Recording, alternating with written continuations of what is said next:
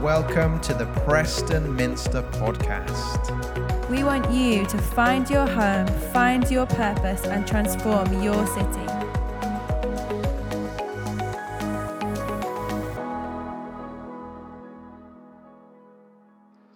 Wonder if you ever have those moments in your life. And today I want to talk about one of those things. One of those things that is so easy to miss in our lives. And it's one of those things that sadly so many people do miss.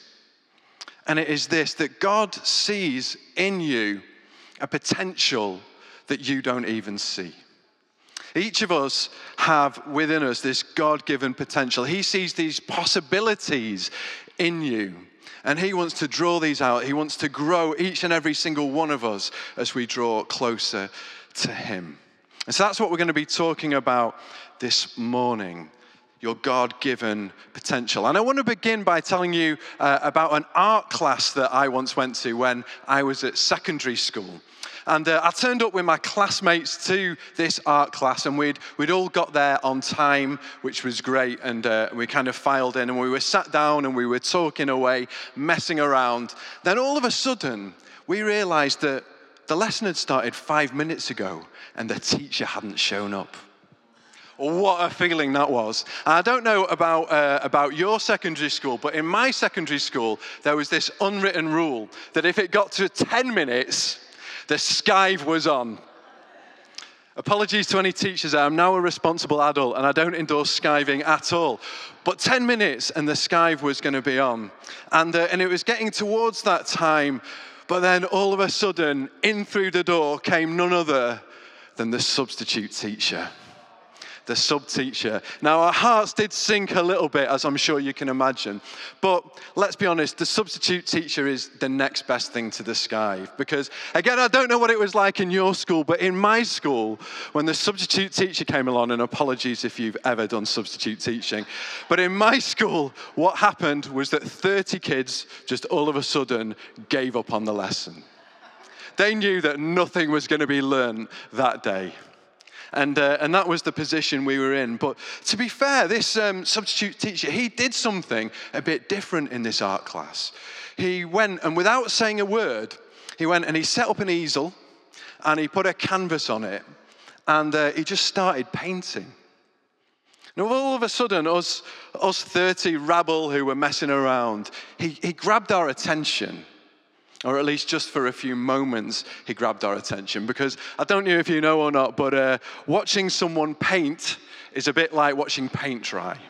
It is a slightly boring process. If you've ever uh, looked at YouTube and you've looked at someone who's creating a picture or a painting, you'll see that they always speed them up, don't they, into super speed because it is a process and it's not the most exciting thing to see. So, once again, we gave up on this class, we gave up on our teacher, and we gave up on this painting that was happening. So we all went into our pockets, we were a bit bored, we pulled out our mobiles, our mobile phones. Then we realized it was the 1990s and that there was no such thing as a mobile phone, and so we discarded them. And, um, but all of a sudden, um, this painting actually started to take shape.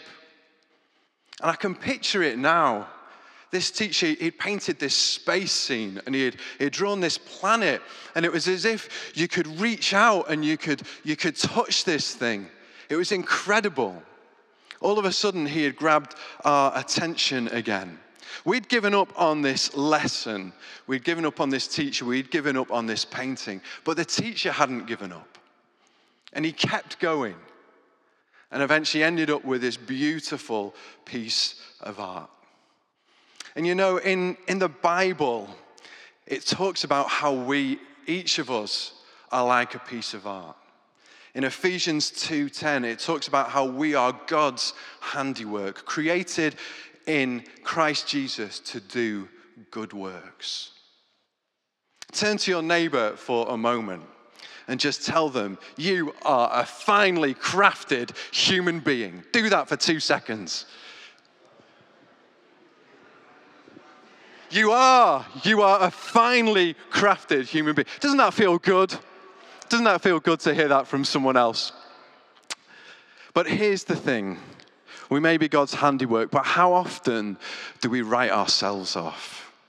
Or how often do we let others write us off? Maybe it's a word which has been spoken over you, a mean word which has just stuck to you like glue over the years.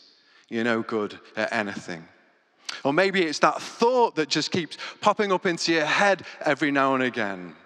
That thought where we put ourselves down, where we discourage ourselves. Or maybe we just think, oh, I've, got, I've made so many mistakes. There's no way that, that God would want to know me. And we even think that God has maybe written us off as well.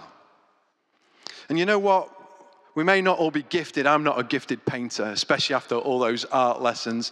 And we all make mistakes. We all make we all mess things up. And we sin and we, we need forgiveness time and time again. But what I want to say to you this morning is please don't write yourself off because God hasn't written you off. And within you, He sees this potential, He sees this possibilities, He sees His craft, His handiwork, this beautiful painting which He is turning you into.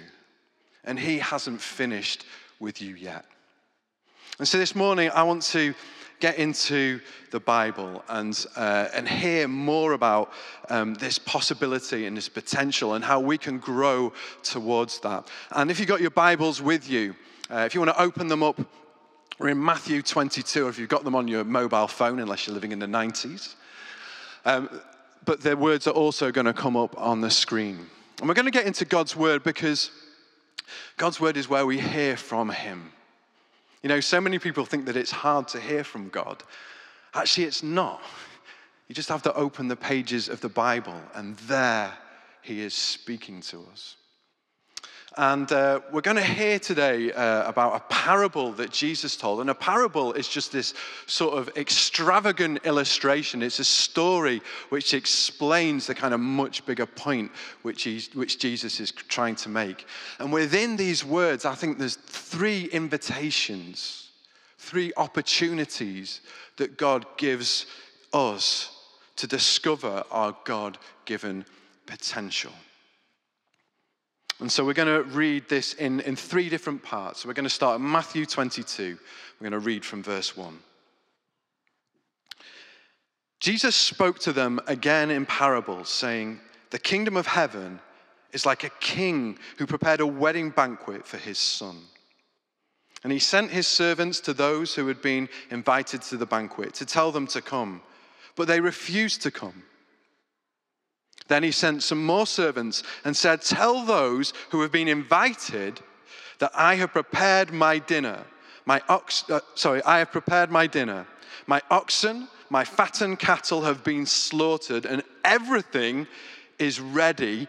Come to the wedding banquet. But they paid no attention and they went off, one to his field, another to his business. The rest seized his servants, ill treated them, and killed them. And the king was enraged. He sent his army and destroyed those murderers and burned their city. First thing I want to say to you today, the first opportunity that I think God gives to us from this passage to discover our potential is that you are invited to the party. Now, this story kicks off like many of the parables, and it says, The kingdom of heaven is like. Or, in other words, the kingdom of God is like. So, it's important to have a grasp on what this kingdom of God is, because what we're about to hear and what we're about to discover is a description of the kingdom. So, what do we know about kingdoms? Well, kingdoms are an area in which a king or a queen exerts their authority. On earth, those are almost exclusively geographical areas. And we live in a kingdom, don't we? We live in the United Kingdom where the queen is the monarch. And within these kingdoms, the character of the ruler is the, the thing which shapes the kingdom itself. So, in a sense, the kingdom of God is showing us what the reign and the characteristics of God are like. They're giving us a glimpse into who He is and what his kingdom is. And so the party here, the wedding banquet, is a description of God's kingdom. And so the first invitation to us is that we're invited to the party. We are invited to be part of the kingdom of God. That's the first opportunity. So, how do we enter into the kingdom of God? Well, the answer is that we enter by submitting to the authority of the king. Now, to discover our potential, it sounds almost counterintuitive, doesn't it, to, to submit to someone else. But actually, this is the place that is best for us to grow. God longs for you to become a new creation. He knows what is best for you. I mean, He is actually an expert on you, more than you are. And so, actually, the kingdom of God under his reign, submitted under his authority, is the best place for us to grow and to discover our potential. Now, if a king or a queen invited you to a party, you would go, right? Well, it's not always the case. And these people who were invited, they didn't go along to the party. And they said, Well, you know what? I've got, I've got a field to tend to, I've got a business to run. Now, this might sound a bit crazy, but, and it sounds crazy to me, but this actually happened.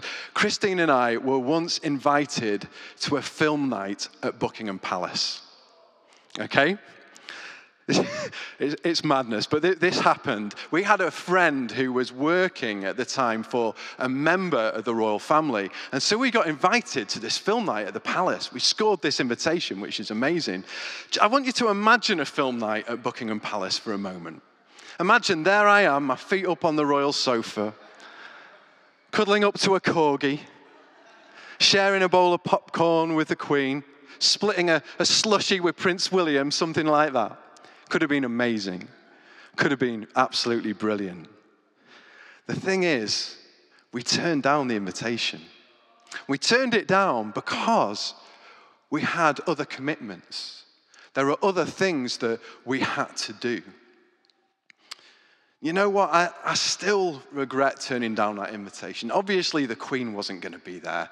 It was, it was a night for the staff and the, the friends of Buckingham Palace, but I still regret turning it down.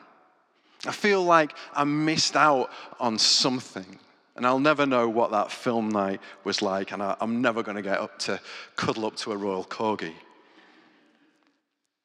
But, friends, Jesus is inviting you to a party. And the way that we, we answer this invitation with a yes is that we submit to Him. We submit to his authority. And that's where we begin to grow. That's where he begins to draw out the possibility and the potential in your life under submission to the king. It doesn't happen overnight, it's not quick because you're, you're his handiwork, you're an artwork. It takes time, it's a process. But, friends, I want to say to you don't miss out on the invite. Whatever you do, don't get distracted. Sure, there's, there's fields to tend to, there's businesses to run, there's phones to get distracted by. I mean, the 90s was a much easier time, but don't get distracted. You are invited to the party. Second opportunity that God gives to us and that Jesus draws out and explains in this passage is that we are invited to invite. We are invited to invite other people to the party. So let's read on. So we're in Matthew 22, I'm reading from verse 8. It says, Then his, he said to his servants, This is the king, he said to his servants, The wedding banquet is ready, but those I invited, they did not deserve to come. So go to the street corners and invite to the banquet anyone you find. So the servants went out into the streets and gathered all the people that they could find, the bad as well as the good. And the wedding hall was filled with guests. So let's recap this story so far. The king's son is getting married, and so they put on this party. There's some guests, they've got a guest list, and the servants, they go out and invite the guests. The guests don't come along because they're doing other stuff. And so some of them get distracted, some of them actually kill the king's servants. And so the king sends out a whole load of other servants, and this time he invites everyone. He sends them out into the streets and he says, You are all invited, both the good and the bad. And I think Jesus includes this piece about the servants to give us an example to follow. Inviting others. What's inviting others to the party got to do with fulfilling our God given potential? Well, it's got everything to do with it. Because people who want to grow to become more like Jesus, people who are submitted to his kingdom, when we do that, we find that we also want to see other people reach their God given potential. And so that's why we go out and why we invite. And this week, I want you to give yourself a pat on the back because you guys have been doing exactly that. If you turned up to Alpha this week, which I do have to say was another event that I missed out on, and I'm absolutely gutted that I wasn't there, but 60 guests coming along to the Alpha course. Guess how they found out about Alpha? It was from you guys. The majority were from you guys. They were invited by you. So you should celebrate that and be encouraged by that. Isn't that incredible? But today, I want to take a risk and I want to I want to encourage you to not just be someone who invites a person to an event, as amazing as that is, and as amazing as Alpha is. I want to encourage you to not just be someone who invites someone, but to become a person of invitation. What do I mean by that? Well, let me give you an example. So, um, this isn't my story, this is Christine's story. Um, but she's given me permission to share it. I love this story. It's the story of when she became a Christian. And she was at university uh, when she became a Christian. And um, she, had, uh, she had decided, kind of off her own back really, that she wanted to go and discover more about this person called Jesus and go and find out about him. So one day she's in the swimming baths and um, she sees this girl wearing a hoodie. The girl's not actually in the water wearing the hoodie. It's not like those swimming lessons where you wear your pajamas, whatever they were about. But uh, she's, on the side of the, she's on the side of the pool and uh, she's wearing this hoodie, and right across the back of the hoodie, there's a, a big kind of logo saying Christian Union. And so Christine goes up to this girl and uh, she says to her, um, Are you part of the Christian Union? And the girl says, No, I just wear this thing for a laugh. She doesn't say that. She says, Yes, of course I am. And so uh, Christine goes up to her and says, um, Please, would you take me along to church? So, of course, she says, Yeah. And she takes Christine along to church. And Christine discovers Jesus and gets baptized, and the rest is history. And you know what? This girl, she was called Kirsten. She didn't actually invite Christine to church, but in a sense, she did because she was a person of invitation. And I want to give you four things. If you're taking notes down today, I need to rush through these because I haven't got time to, um, to kind of talk about them anymore. But there's four kind of habits which people who are, are people of invitation have habitualized in their life. And these things, as I go through them, these people, sometimes it seems like it comes natural to them. But actually, it doesn't. They work at them and they practice these things. And as they practice them, they become habits. And then those things become who they are. And the first thing is this that they own up to being a Christian. And that's what this girl, Kirsten, had done. She was telling everyone around her that she was a Christian because she was wearing this Christian Union hoodie. I don't know what that looks like in your setting. Maybe it's just telling your family that you've given your life to Jesus, or a friend, or, or a work colleague. And when we do that, it opens up an opportunity. And it opened up an opportunity for Christine. And she went and said, Can you take me to church? So the first thing that people of invitation do is that they own up to being a Christian. The second thing is that they pray for people. And that's because they care about them. It's because they see the God given potential and they want people to reach that. So they pray for people. The third thing is that they invite people and they do it again and again.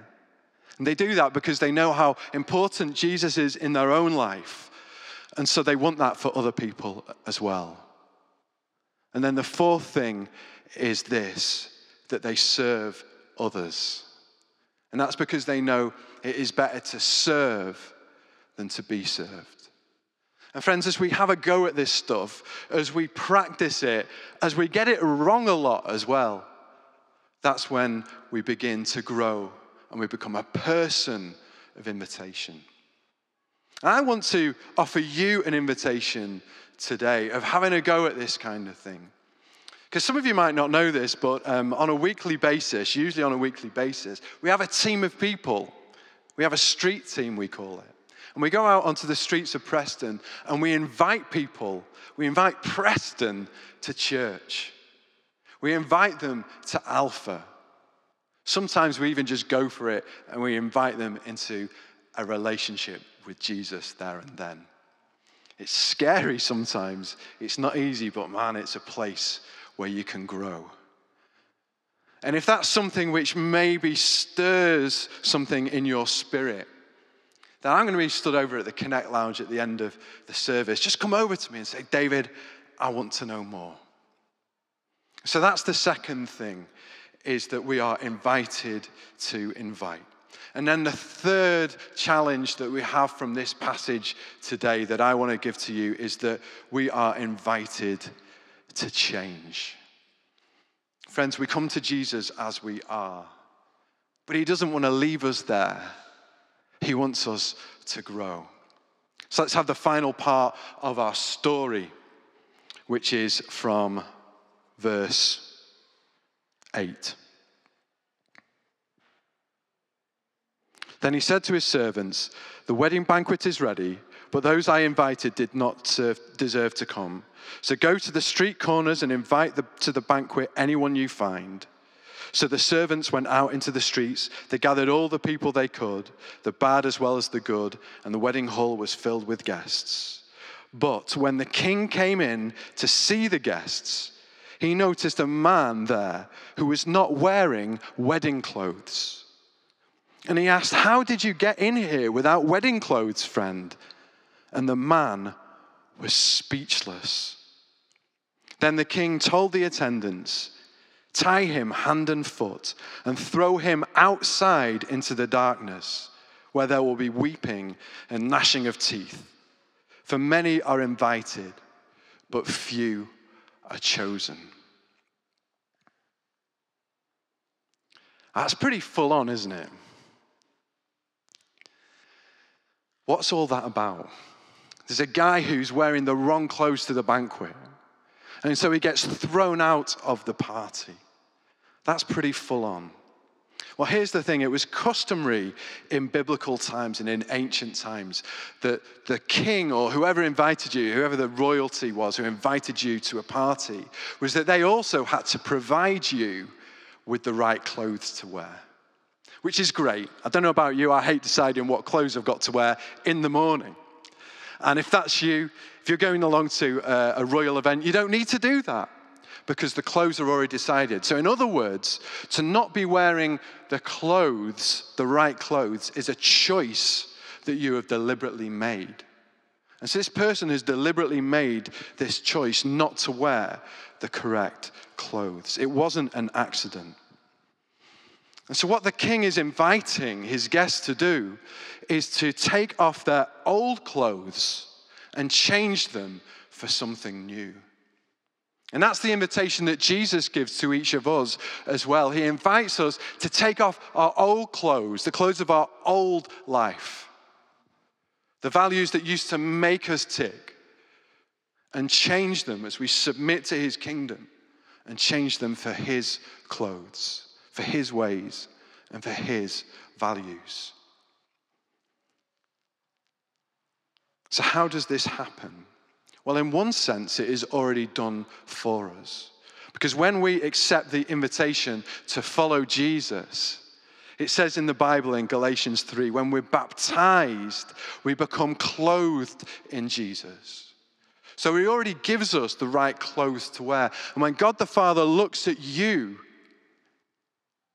he doesn't see all the brokenness, he doesn't see the mistakes and the ways that you've messed up. He sees you clothed in Jesus, the perfect, the Holy One, the one whose name is beautiful. Isn't that amazing? He sees you like that. He sees you through that lens. But, friends, here's the thing God doesn't want us to stay that way.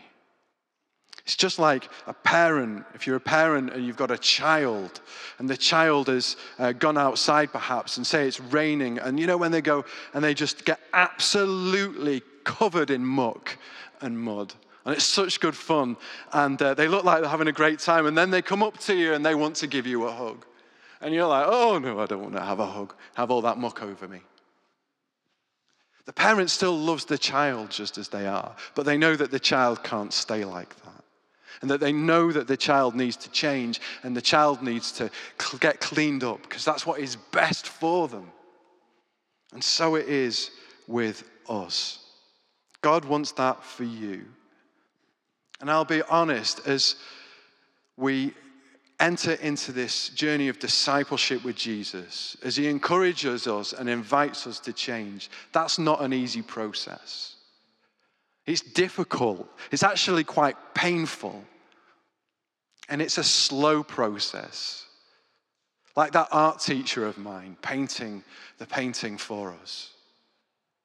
But it's worth it in the end to see God's handiwork. And there's two ways that we can respond. We can ignore this invitation to change that God gives to us.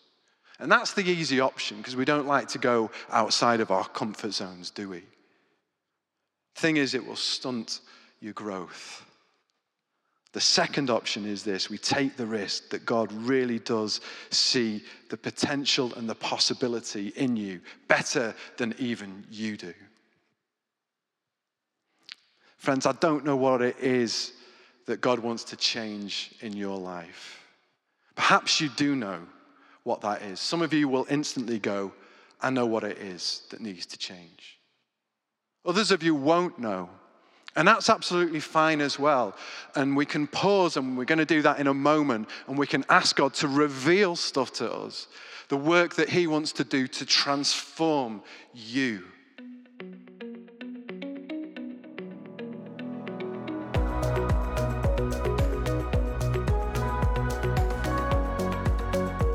So much for listening to the Preston Minster podcast. We'll see you again soon.